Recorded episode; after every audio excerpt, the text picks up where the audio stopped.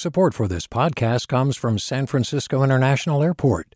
At SFO, you can discover award winning flavors and unique shops all before takeoff. Learn more about what's at SFO at flysfo.com. Hey there, this is Brittany Luce from NPR's It's Been a Minute. KQED's podcasts like The Bay, Bay Curious, Mindshift, Right Nowish, and more all tell the stories of the Bay and beyond with reliable, human centered journalism. They aim to inspire, make you think, entertain, and expand your understanding of the place you call home. Here's how you can support podcasting at KQED. Showing your support is easy, and you can join Brittany in supporting KQED Podcast too at donate.kqed.org slash podcast. That's donate.kqed.org slash podcast. From KQED.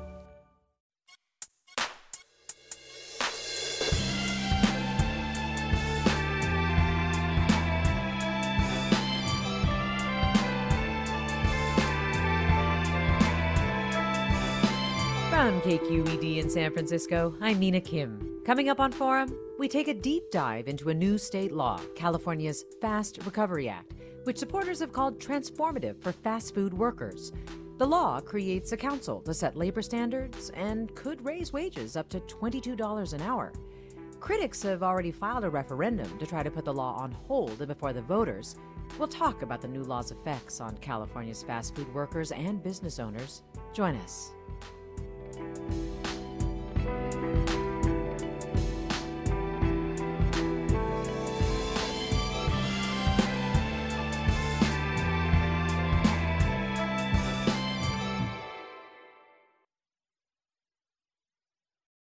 I'm Mina Kim. Welcome to Forum. There are more than half a million fast food workers in California who'd be affected by a new state law, AB 257, known as the Fast Recovery Act. It sets up a council to decide minimum standards for working conditions and wages. Supporters say fast food workers often face wage theft, health risks, and unruly customers. Here's Governor Newsom signing AB 257 on Labor Day. We recognize there are sectors of our economy where we're falling a bit short. And one of those areas is fast food workers. And I want to thank Assemblymember Holden in particular for AB 257 and all of his hard work. a bill that empowers our workers, particularly in that sector, giving them more voice, giving them more choice, creating a new council. And I'm proud on Labor Day to sign that bill and to shrine it in law. But the industry and business groups are fighting the law. A statement from the International Franchise and the National Restaurant Associations says now California consumers will face even higher prices, especially those communities and individuals who can afford it least. It would create a fractured economy in California that is bad for everyone. Let's dig into it. First, with KQED's labor correspondent, Farida Jhabvala Romero. Hi, Farida. Hi, Mina. so glad to have you on. Give us the nuts and bolts. What does the law do? Why is it considered landmark or nation leading? Yeah, so this is a first of its kind law in the nation. And um, like you mentioned, it would create this fast food council with uh, representatives from workers, uh, you know, fast food workers, their employers, who are mostly small business owners that own franchises uh, representing the uh, fast food brands, um, but then also representatives from the big corporations, uh, the franchisors, um, and uh, representatives from government agencies. And so the idea is that they would all come together. This would be a 10 member, uh, 10 person council, most of them, um, um, you know, uh, put there uh, by the governor, um, and that they would sort of uh, decide minimum standards for the for the industry. We have to say this law would apply to um, uh, restaurants with 100 establishments or more nationwide, mm. um, and that they would have the authority to increase wages up to $22 an hour next year, and then smaller increases in years after. Uh, and then set minimum standards on uh, health and safety and some of the issues, the big problems that workers have been um, you know, raising uh, about that industry for a while, things like wage theft and unsafe conditions. Um, so this is considered, you know, a big uh, breakthrough by people who um, support uh, more more voice for workers because the industry, I mean, the workers that prop up this industry, uh, many of them are, most of them are making minimum wage, uh, and we're talking about, you know, mostly women of color. Uh, many of them immigrants, some undocumented immigrants that are trying to get a bigger, you know, a bigger representation and a bigger say in their uh, work conditions. What steps are needed to get this council together? Wait, can you can you say the question again? What are the steps that are needed to get this council created? Right. So, like I mentioned, the governor would need to appoint many of the uh, of the people in the council. There are other um, other people in, in government that would also appoint uh, some of the members. Uh, the idea is to get it going in 2023. Yeah. Um, yeah. So wouldn't labor groups though also need to get signatures basically from fast food restaurant employees saying that yes. they want this council? Right. So th- this is something that was added in the bill pretty late in the game before it was actually signed by the governor. Uh, but there there would be a certain number of signatures. I forget exactly the, the number right now. Um, but uh, that with workers saying that they would want this council to be created before mm. it actually gets put into place. Yeah, it looks like ten thousand signatures would need to be secured to make that council happen. Well, let me get the thoughts of a fast food worker. Crystal Orozco is joining us, a worker at McDonald's, and before that, Jack in the Box in Sacramento. Crystal, thanks so much for being with us. Hi, thank you for having me. How long would you say you've worked in fast food? 15 years. 15 years. And currently McDonald's, you said, and before that, Jack in the Box. What what are your hours like and what were they like? So at Jack in the Box, I usually work graveyard shift, um, and currently at McDonald's, I'm working from like five to twelve. And when you say graveyard shift, what were those hours at Jack in the Box? It would be from 10 p.m. to 6 a.m. Wow. And why was that schedule best for you? Uh, it gave me opportunity to the time that I get off at six in the morning, get home, wake my kids up, get them ready for school, uh, take them to school, was able to rest while they were at school, and um, you know, be able to pick them up and um, you know, like get dinner, be with them during that evening, and you know, I was able to put them to bed, and you know, by the time um, right after I put them to bed, I would just go straight to work. Yeah. When you were at work, what was that experience like? Since uh, it was graveyard shift, it was it's kind of it's kind of hectic. Um, we get people who are coming home commuting. Um, we get people coming from bars, parties, um, you know, just out in the town. Like a lot of people, mostly intoxicated people. Mm. Did you feel unsafe working that shift ever? Yeah, well, yeah, of course. Um, it, it, it's more ner- nerve wracking when it's two two females um, working that night because you know, um, you know, customers being intoxicated or even just frustrated after their day of work. They get, you know, they get um, very, um, very not rude, but like some music go off really bad. Yeah. Were you were your employers rather were they good at letting you know your rights and you know your rights for breaks things like that? No. Um unfortunately for us we go in thinking that um you know they would let us know what needs what's supposed to be done and what like how things work in the workforce. Um but they don't. They they they like to keep they're more good at keeping stuff from you than they are to letting you know and keep you informed. So you didn't realize that you were entitled to paid breaks? Yeah, I didn't know. I just thought it was something normal that oh, we take our breaks uh, in between cars, and um, eventually I've been seeing them messing with my time card, putting that I have breaks when I actually didn't take any. How did you find out that you were entitled to that and that that's what they were doing? Uh, it was for the with the Fight for Fifteen. Um, I seen them.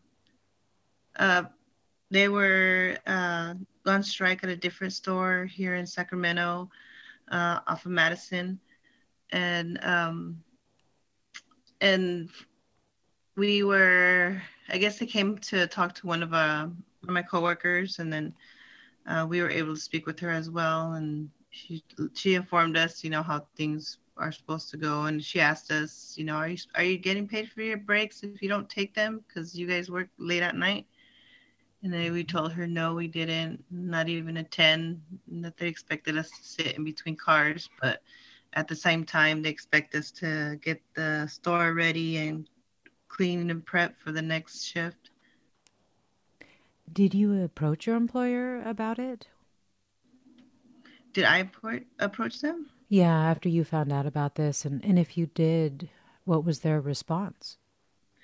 Uh, well, I asked um, some of my other, because uh, it was only three of us working at the time when they approached us, and I asked the other my other coworkers about it, and none of them knew, and um, so we were um, so we were able to communicate about what's going on in the store and try to uh, work with the Fight for 15 and and unfortunately they found out um, and that's when you know stuff got really really bad with them. How so?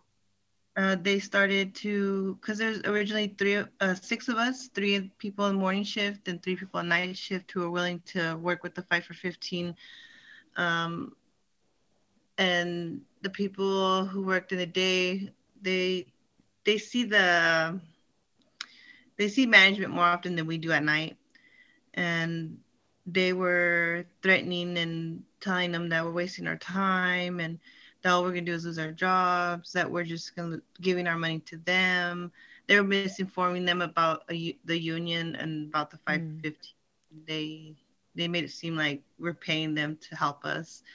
In fact, when we weren't, you know, and um, and it went so far as to stay threatening one of my coworkers with immigration, which is uh, it's kind of it's kind of low for you to go that far um, just to not get your store exposed because you want to be greedy Crystal, do you feel like this new law will make a difference for you in terms of your working conditions in the fast food industry?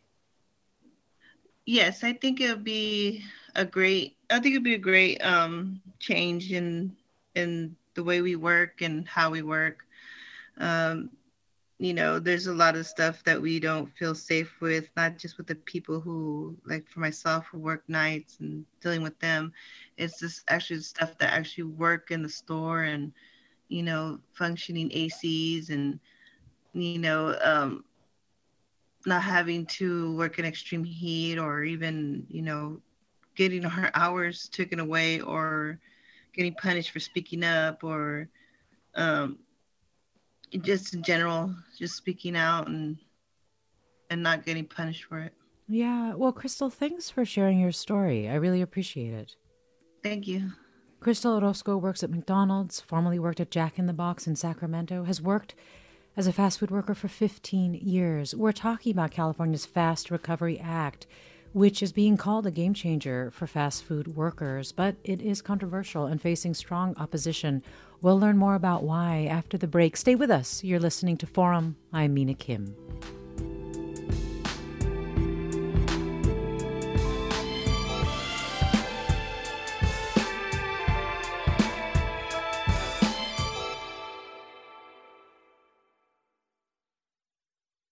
Support for Forum comes from San Francisco Opera. Set 10 years after a school shooting, the critically acclaimed opera Innocence takes us into a complex emotional journey where our understanding of innocence and guilt is constantly upended. Kaija Saariaho's ethereal score collapses the past into the present as a community of survivors grapple with how to move forward. Don't miss the highly anticipated American premiere of Innocence, June 1st through 21st. Learn more at sfopera.com. We've all got those parts of our house where the internet just won't go. Well, if you had wall to wall Wi Fi from Xfinity, you could worry less about dead spots. Because with wall to wall Wi Fi from Xfinity, you get fast speeds, reliable connection in every room, and power for all of your devices, even when everyone's online. That's wall to wall Wi Fi only with Xfinity. Restrictions apply, not available in all areas, actual speeds vary. Welcome back to Forum. I'm Mina Kim. Tomorrow, we're talking about Margaret Wilkerson Sexton's new book, On the Rooftop. In the 1950s, San Francisco's Fillmore District was known as the Harlem of the West, which writer Margaret Wilkerson Sexton captures in her new novel. It tells the story of a single mother with dreams of her three daughters making it in music, which they don't exactly share. And we're wondering, listeners, if this is you. Have you rejected a parent's dream for you? You can tell us by emailing forum at kqed.org or leaving a voicemail 415 553 3300. Today, we're talking about California's new law, the Fast Recovery Act, which aims at improving working conditions and wages specifically for fast food workers. But there are concerns about how it'll affect California's economy and even how it will affect other workers in other industries. And joining us to talk about it is Farida Jhabvala Romero, labor correspondent for KQED. You, our listeners, can share your thoughts or questions about the new law by emailing forum at kqed.org, finding us on Twitter, Facebook, or Instagram at KQED Forum, or giving us a call at 866 733 6786. That's 866 733 6786. And also joining the conversation now is Ken Jacobs, chair at the Center for Labor Research and Education at UC Berkeley. Ken Jacobs, thanks so much for being with us. Thank you. Hi. Good morning. Good, good morning, Ken. And uh, I'm wondering, we just heard from Crystal Orozco, who works at McDonald's now, worked at Jack in the Box, and told us about her experience at Jack in the Box.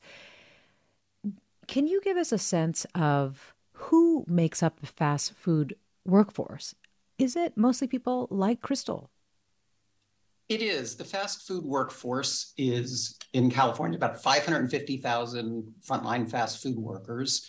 Most earn close to the minimum wage. The average wage is a little over $16 an hour in the state. And 80% workers of color, two thirds women, 60% uh, Latina or Latino. And they very and a pretty small percentage that are teenagers. These are mostly adults who are working to support themselves and to support their families. So this is no longer the stereotypical first job for a teen in high school or something just to get started. That, that hasn't been true for quite a long period of time. Uh, I think people have this image of fast food workers as being teenagers. And what we found in fast food, as with low wage occupations overall, is there's been a, a big decline in general in teen employment, and uh, many more of the workers are adults who are supporting their families. And important to note that many teenagers who work are also in lower income families, and their, their families need the income to survive. We found that uh, two thirds of fast food workers in California were themselves or had a family member enrolled in one of five safety net programs at an annual cost to the public of about $4 billion a year. Ken, why do you see the Fast Recovery Act as I think you've called it the most significant legislation since the New Deal? What is the power and potential of this new law as you see it? Well, the most significant legislation creating standards in uh, on a in a specific private sector industry.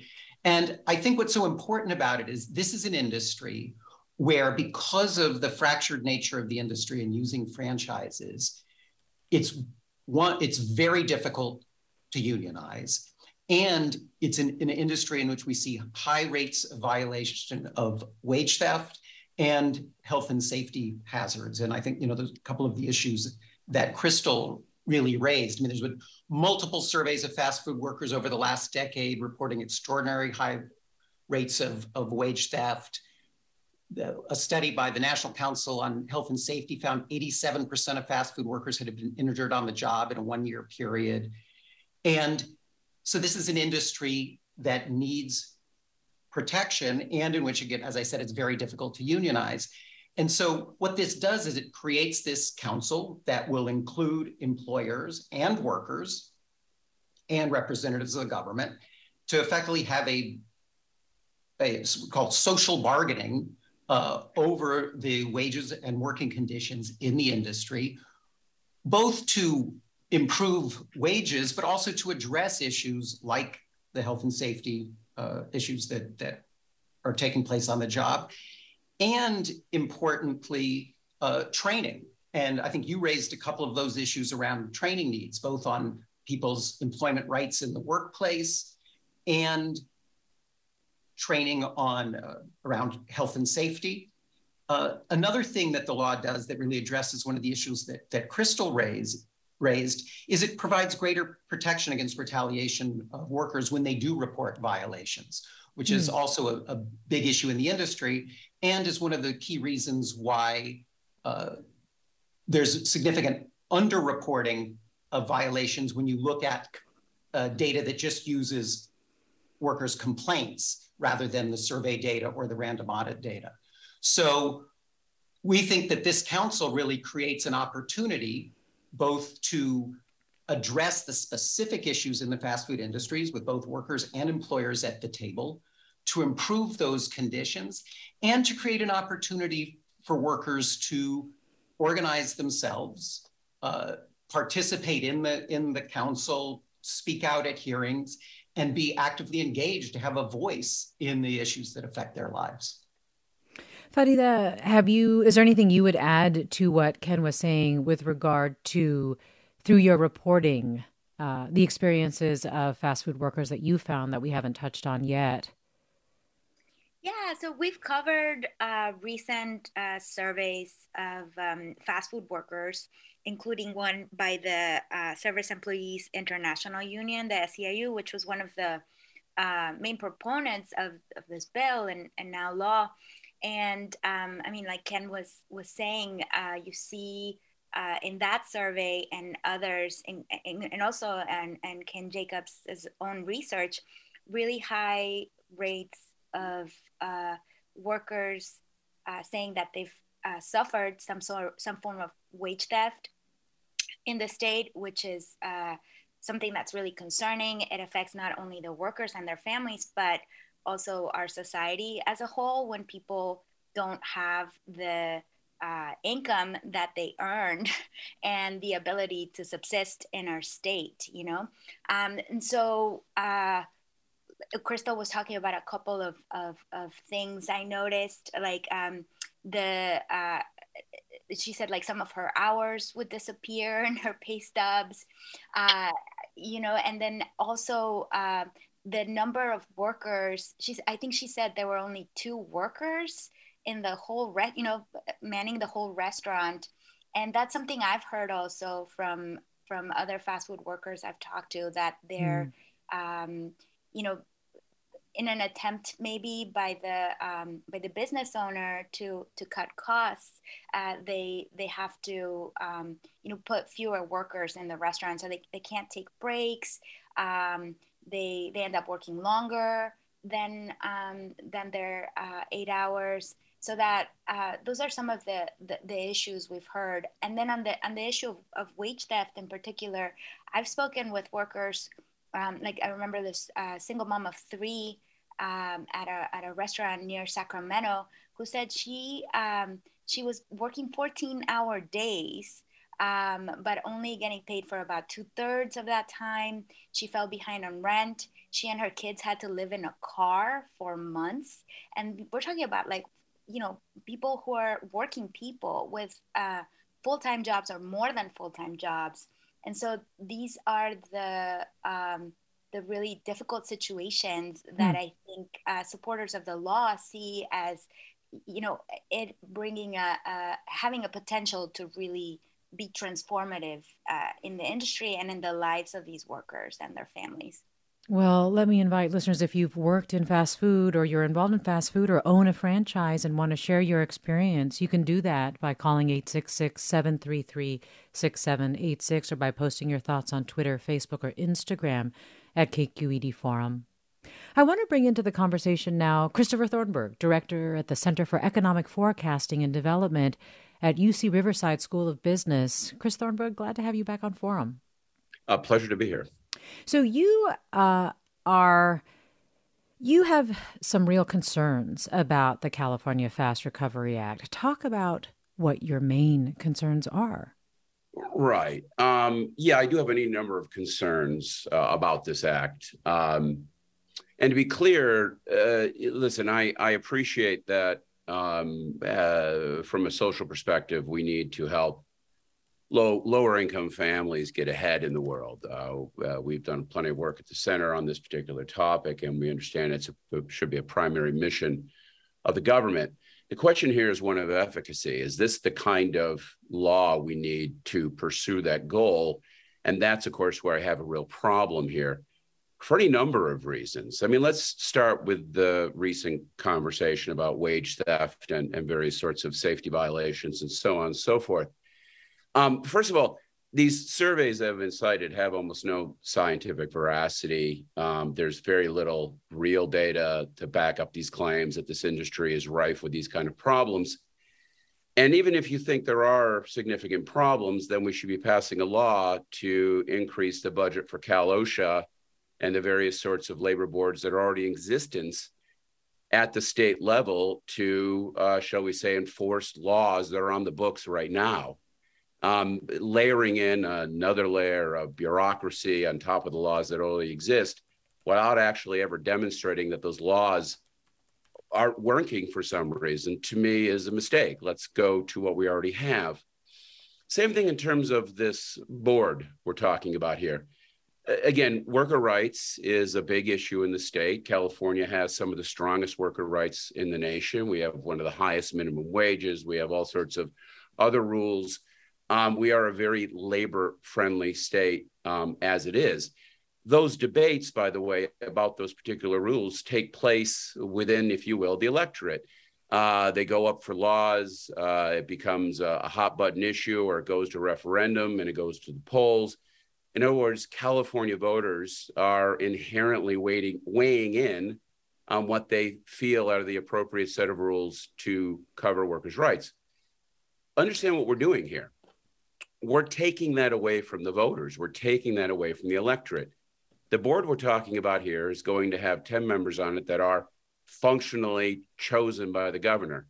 In other words, we picked a particular industry, well, a subset of a particular industry, that is, say, fast food restaurants with more than 100 units in it, um, and we're going to subject them to the unilateral whim of the governor's office because the governor gets to choose these people. The governor more or less gets to just unilaterally set wages and work conditions within this one industry without any electoral input. Uh, t- to me, this is a complete undermining of the democratic system. We have public debates and we have these rules uh, at the at the state level in the electorate for a very specific reason. All Californians should be able to weigh in on these conversations, not just ten people picked by the governor. Well, Christopher, here's a comment from listener Monica, who I think sort of goes along with what you're saying. Monica tweets This council just creates more complex laws instead of enforcing the laws we already have. Chains are, if anything, less likely to violate these laws because their franchisers are an additional watchdog, are less likely, if anything, less likely to violate these laws because their franchisers are an additional watchdog. Let me ask you, though, Christopher, when you say that you think the wage theft uh, surveys are inaccurate, where would you put the proportion of fast food workers who experience wage theft? We, I don't know. I don't. There's no no good data out there on that, right? We just really don't have good information. What we have are a number of surveys. With again, we have no idea how these survey uh, respondents were picked. uh, was it a truly representative sample?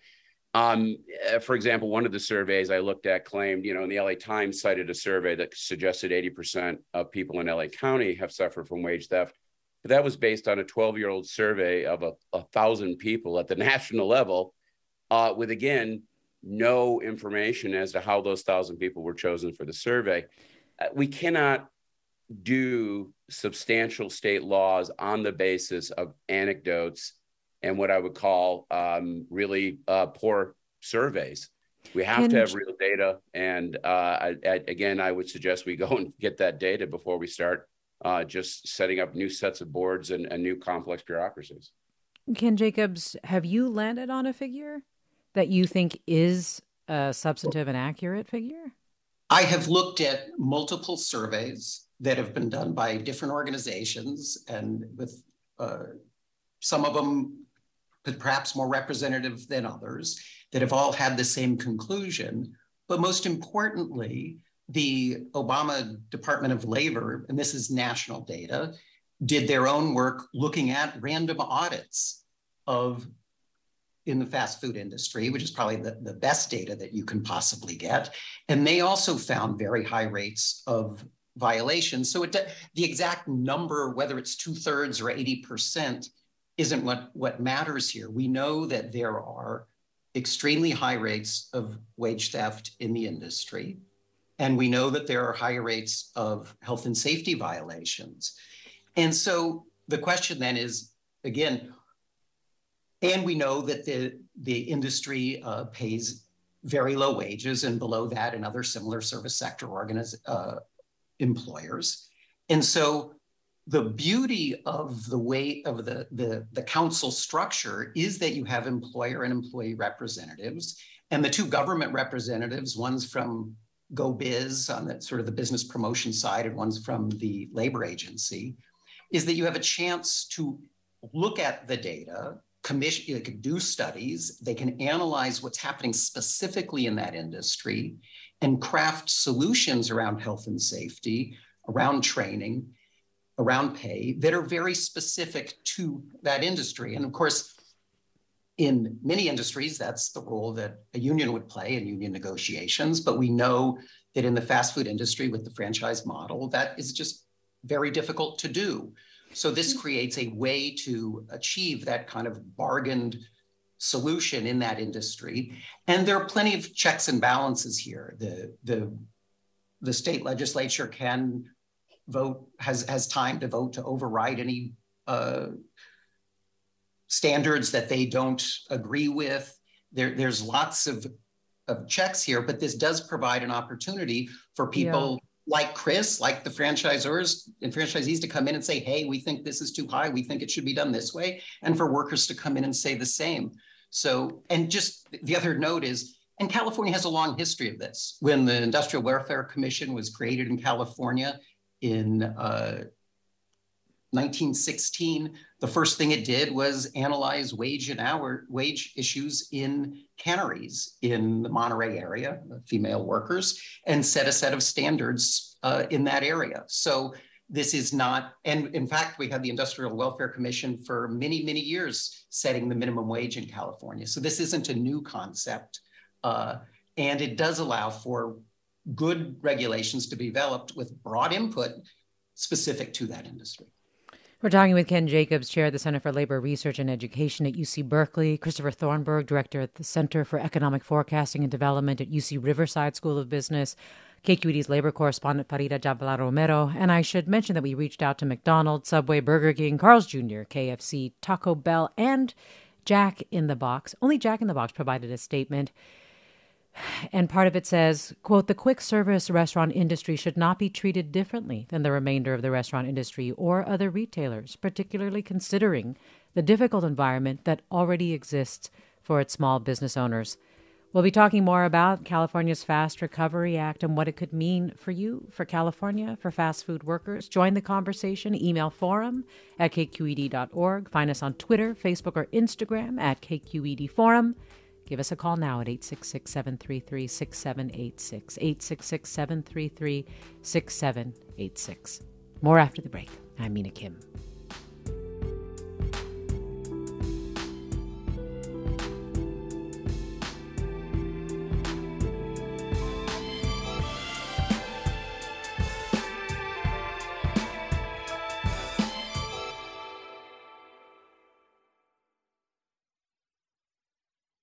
Support for Forum comes from San Francisco Opera. Set 10 years after a school shooting, the critically acclaimed opera Innocence takes us into a complex emotional journey where our understanding of innocence and guilt is constantly upended.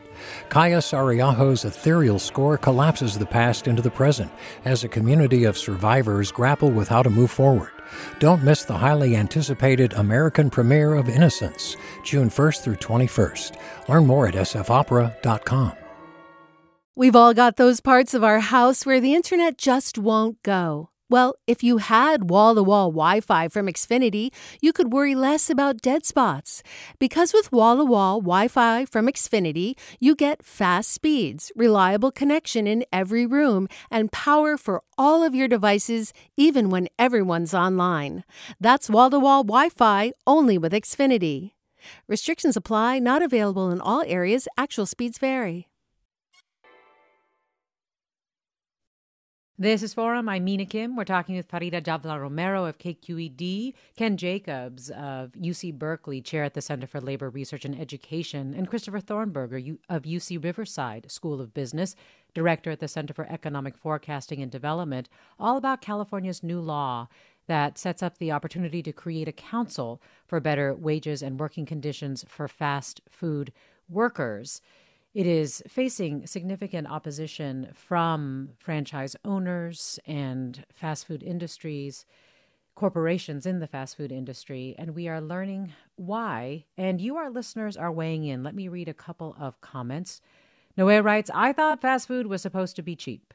And Michael tweets Minimum wage was never intended to be a family sustaining wage. The cost of, say, a Big Mac and fries is tied to the minimum wage. Unless the fast food worker becomes more productive with more customers served per hour and more burgers flipped, the result of higher wages will just be inflation. Also, doesn't Cal OSHA investigate fast food restaurants for safety? So, really quick, uh, Christopher Thornberg, your study has been cited quite a bit on your projected increase in prices for consumers with this law taking effect. What do you project as the increase in prices?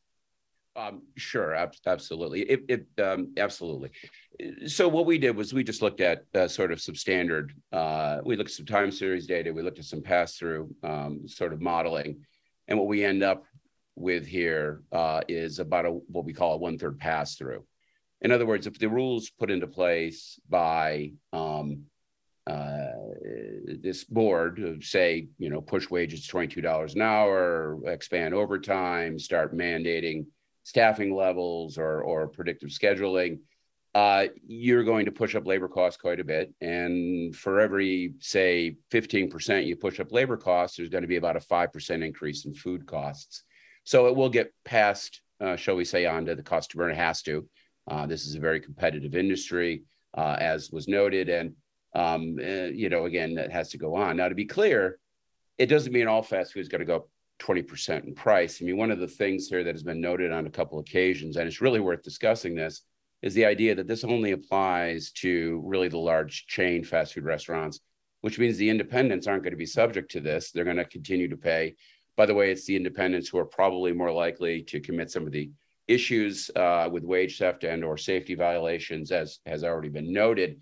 And really, what you're going to do is simply push um, more customers to and more employment to those vendors because they're going to have a substantial cost advantage uh, when the large chains, of course, have to put their wages up. So there is, of course, this, this this unintended consequence going on here. It's also worth noting that most of these fast food, large fast food chains are not owned by the corporations. It's easy to think that, hey, you know, let's just soak the corporate corporate, you know, greedy guys. But really, what you're hurting is a lot of franchisees um, people who have really uh, built their life, built their family's wealth around this this business, have worked very hard, and again, they are going to lose about a lot of business. May may even be forced to shut their franchise as a result of of those hiking prices. That just doesn't allow them to be competitive with a truly independence. Hmm. So well, let me go to caller. Yeah, let me go to caller Jan in Redwood City. Hi, Jan. Yeah, thanks for having me on. Uh, I just want to make a couple of points. First, I want to respectfully disagree with, I believe, Christopher. I think we do need more government uh, regulation for the fast food industry. I think simply because what's going on is not acceptable. I mean, there is abuses going on. And, you know, one simple fact is that a lot of these uh, service workers, they can't even afford to pay, you know, rent where they live in. And also, I want to let you know that I mean, I am a consumer. I've never worked in a fast food industry, but you know, saying that, I am very comfortable paying higher prices for you know food if it means that uh, you know workers get a living wage because I think if workers uh, cannot earn a living wage, they might not be well, and that will have some unintended consequences. Maybe they could come to work sick and things like that. I think it's in our best interests as a society to make sure that our you know fellow citizen is, is doing well.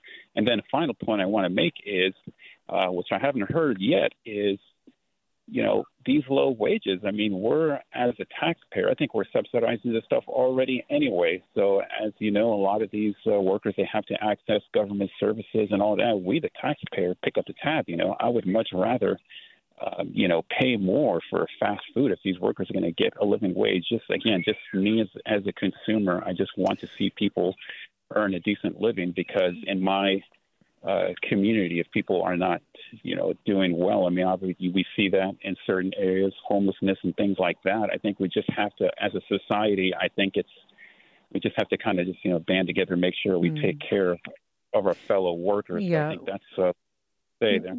Well, Jen, thanks for sharing your thoughts. Appreciate it. Let me go next to Anthony in Temecula. Hi, Anthony. Go right ahead. Sorry about that. Uh, can you hear me? Again. Yeah.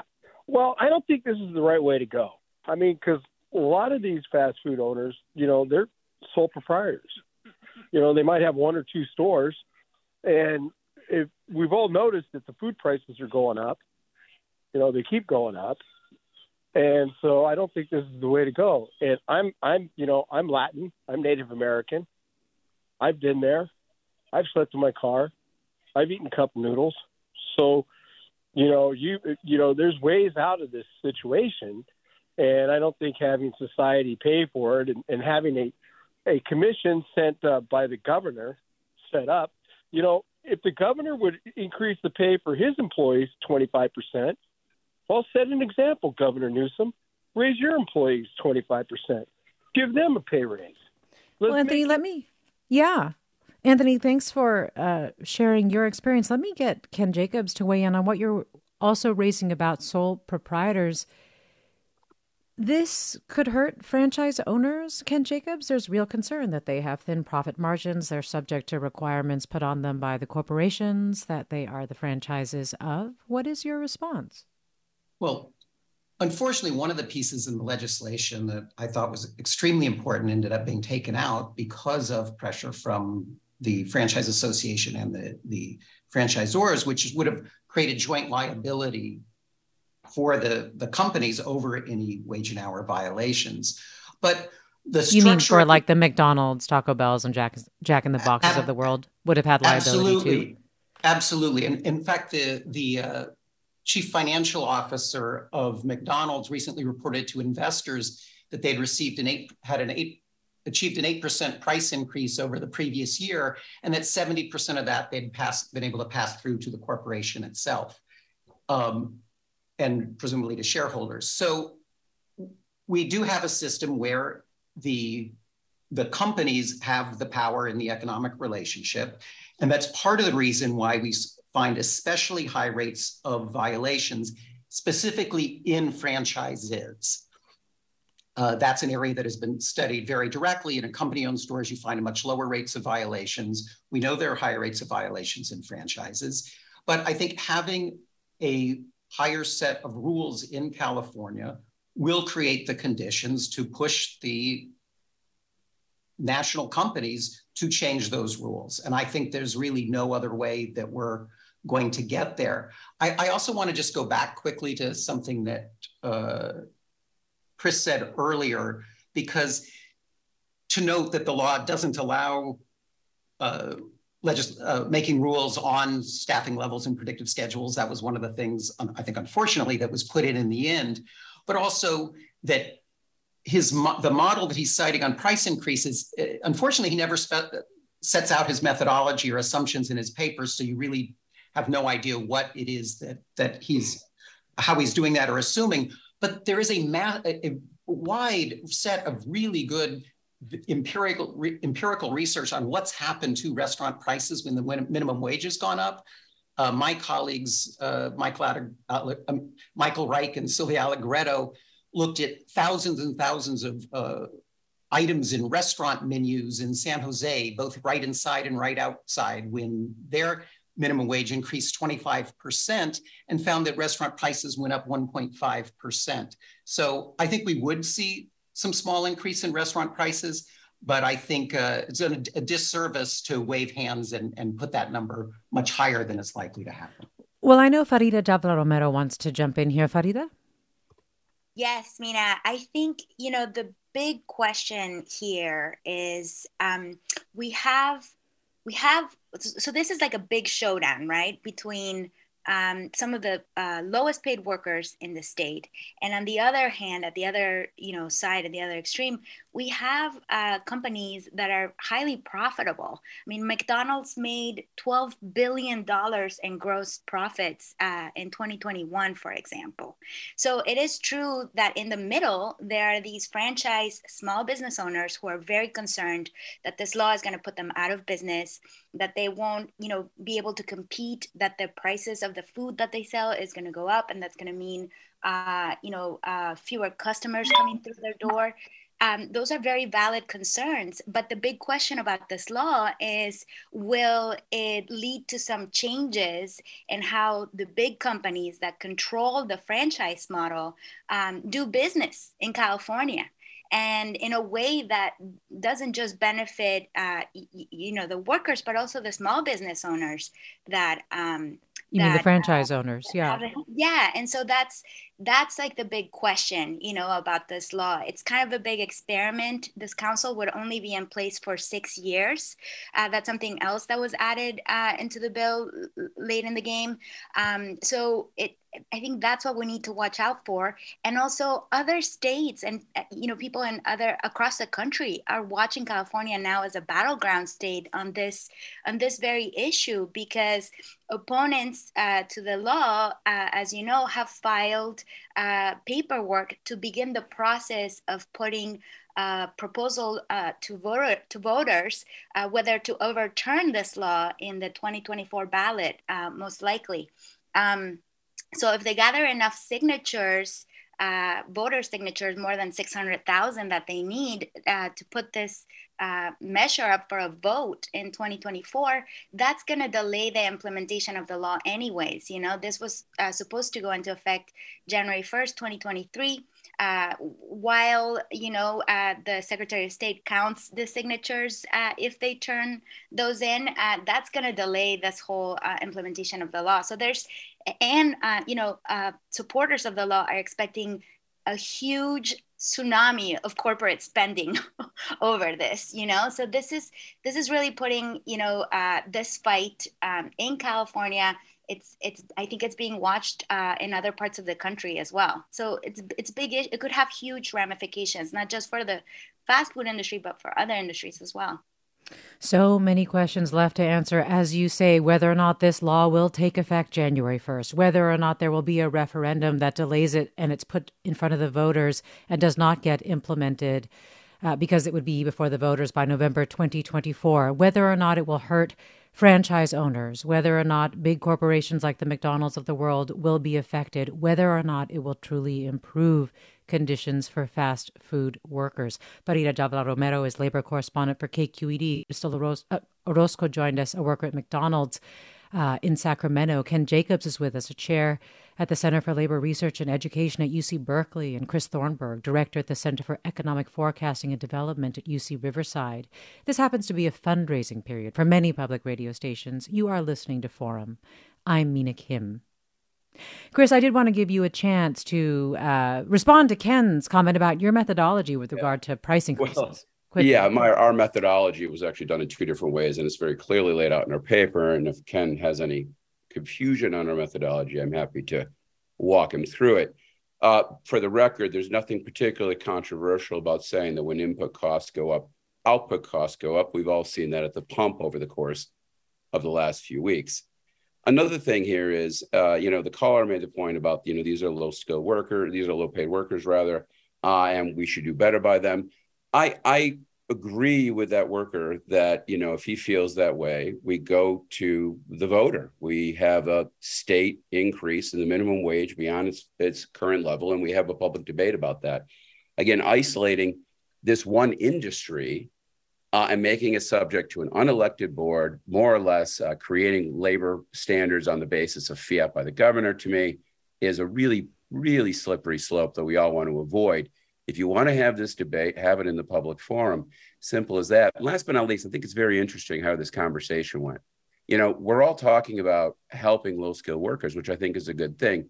But very quickly, we brushed over the fact that the true independents aren't going to be impacted by this. The food trucks aren't going to be in- impacted by this. The full service restaurants are not. In other words, really what they're doing here is going after corporations. So we're, we're hiding, if you will, uh, this anti corporate uh, effort under this this guise of, of helping workers when you're helping only very a very small segment of workers. And well, on that last front, can I? well, Christopher, just really quickly, your yeah. your suggestion is that the independents, the one that are that are working, uh, the workers that, that are working for entities that don't have a hundred, you yeah. know, businesses none, none, none across the nation, that those yeah. those have more violations and more of the issues than the I, McDonald's I, I, and Jack in the Boxes of the world. It, it would seem logical, yes. It would seem logical, given that they have probably far less formal systems. I mean, your typical McDonald's is very, very uh, uh, uh, computerized and everything right now. And Lord knows, you know, for all this conversation about wage theft in the state, can we agree that California is chock full of class action lawyers? If there was really that big of a problem out there, there'd be class action lawsuits flying in every direction. Well, I've seen let, Yeah. Well, so well let me go to Ken Jacobs about your larger point, which I think is also on the minds of a lot of people which is why should fast food workers get a separate entity to determine minimum labor standards and a minimum wage that's much higher than the state minimum wage, or that could be much higher than the state's minimum wage. I know that you mentioned the difficulty of unionizing these workers, but more broadly, if ultimately what it is that the workers are trying to achieve with regard to better working conditions. Why do you need a separate entity to determine that and minimum wage? And let me just add, especially since you added the caveat, Ken, that it actually would not include discussion about, say, scheduling issues or I think paid leave and so on, some things that are really crucial to fast food workers. Well, I think what's important here is we have an industry that we know that is large, employs over half a million workers in California, where we know we have specific problems that are in large part created by that franchise model. And so it gives an opportunity to create standards that specifically address the conditions in that industry. And we do that in health and safety in other areas. There are health and safety rules related to the to farm workers, related to hotel workers. And so being able to craft a set of rules that really look at the conditions in that industry creates the kind of flexibility you need to get the rules right and to address the specific kind of issues here where we know, for example, that people aren't aware of their rights or have fear of retaliation and reporting uh, complaints, that they can address the kinds of issues that fast food workers uh, raise specific to that industry. And I think if this model is successful, we're likely to see not only the model replicated in fast food in other parts of the country, but we're likely to see in other low wage industries where we have similar kinds of conditions, this model being looked at as well. We've gotten a lot of comments. This one seems to reflect a lot of them. Susan writes Workers deserve living wages, benefits, safe working conditions, and a say in their jobs and futures through this council. The fast food industry has been under the radar for too long with so many abuses. Even this bill doesn't go far enough, but it's a start. There is so much wealth in this country that could provide for everyone. We're being made to fight each other with lowered expectations rather than expecting that we can all have a decent life. I want to thank you, Ken Jacobs, for coming on. I also want to thank Christopher Thornberg. Director at the Center for Economic Forecasting and Development at UC Riverside School of Business. Ken Jacobs is at the Center for Labor Research and Education at UC Berkeley. And I want to thank Farida Jhabvala Romero for her reporting as labor correspondent for KQED. And of course, earlier, Crystal Orozco, a fast food worker at McDonald's in Sacramento. Thank you, listeners. Thank you, Caroline Smith, for producing today's segment. You've been listening to Forum. I'm Mina Kim. Funds for the production of Forum are provided by the members of KQED Public Radio, the Germanicos Foundation, the Generosity Foundation, the Heising Simons Foundation, and the Bernard Osher Foundation, supporting higher education and the arts. Support for Forum comes from San Francisco Opera. Set 10 years after a school shooting, the critically acclaimed opera Innocence takes us into a complex emotional journey where our understanding of innocence and guilt is constantly upended. Kaija Saariaho's ethereal score collapses the past into the present as a community of survivors grapple with how to move forward. Don't miss the highly anticipated American premiere of Innocence, June 1st through 21st. Learn more at sfopera.com. We've all got those parts of our house where the internet just won't go. Well, if you had wall to wall Wi Fi from Xfinity, you could worry less about dead spots. Because with wall to wall Wi Fi from Xfinity, you get fast speeds, reliable connection in every room, and power for all of your devices, even when everyone's online. That's wall to wall Wi Fi only with Xfinity. Restrictions apply, not available in all areas, actual speeds vary all over the country. We need to improve reading in Wisconsin. Schools are changing the way they teach reading. I'm calling for a renewed focus on literacy. We have gotten this wrong in New York and all across the nation. And it's happening because of a podcast. I think your podcast has changed my life. And I'm going to share this podcast with everyone I meet. Sold a Story investigates how teaching kids to read went wrong. New episodes of Sold a Story are available now.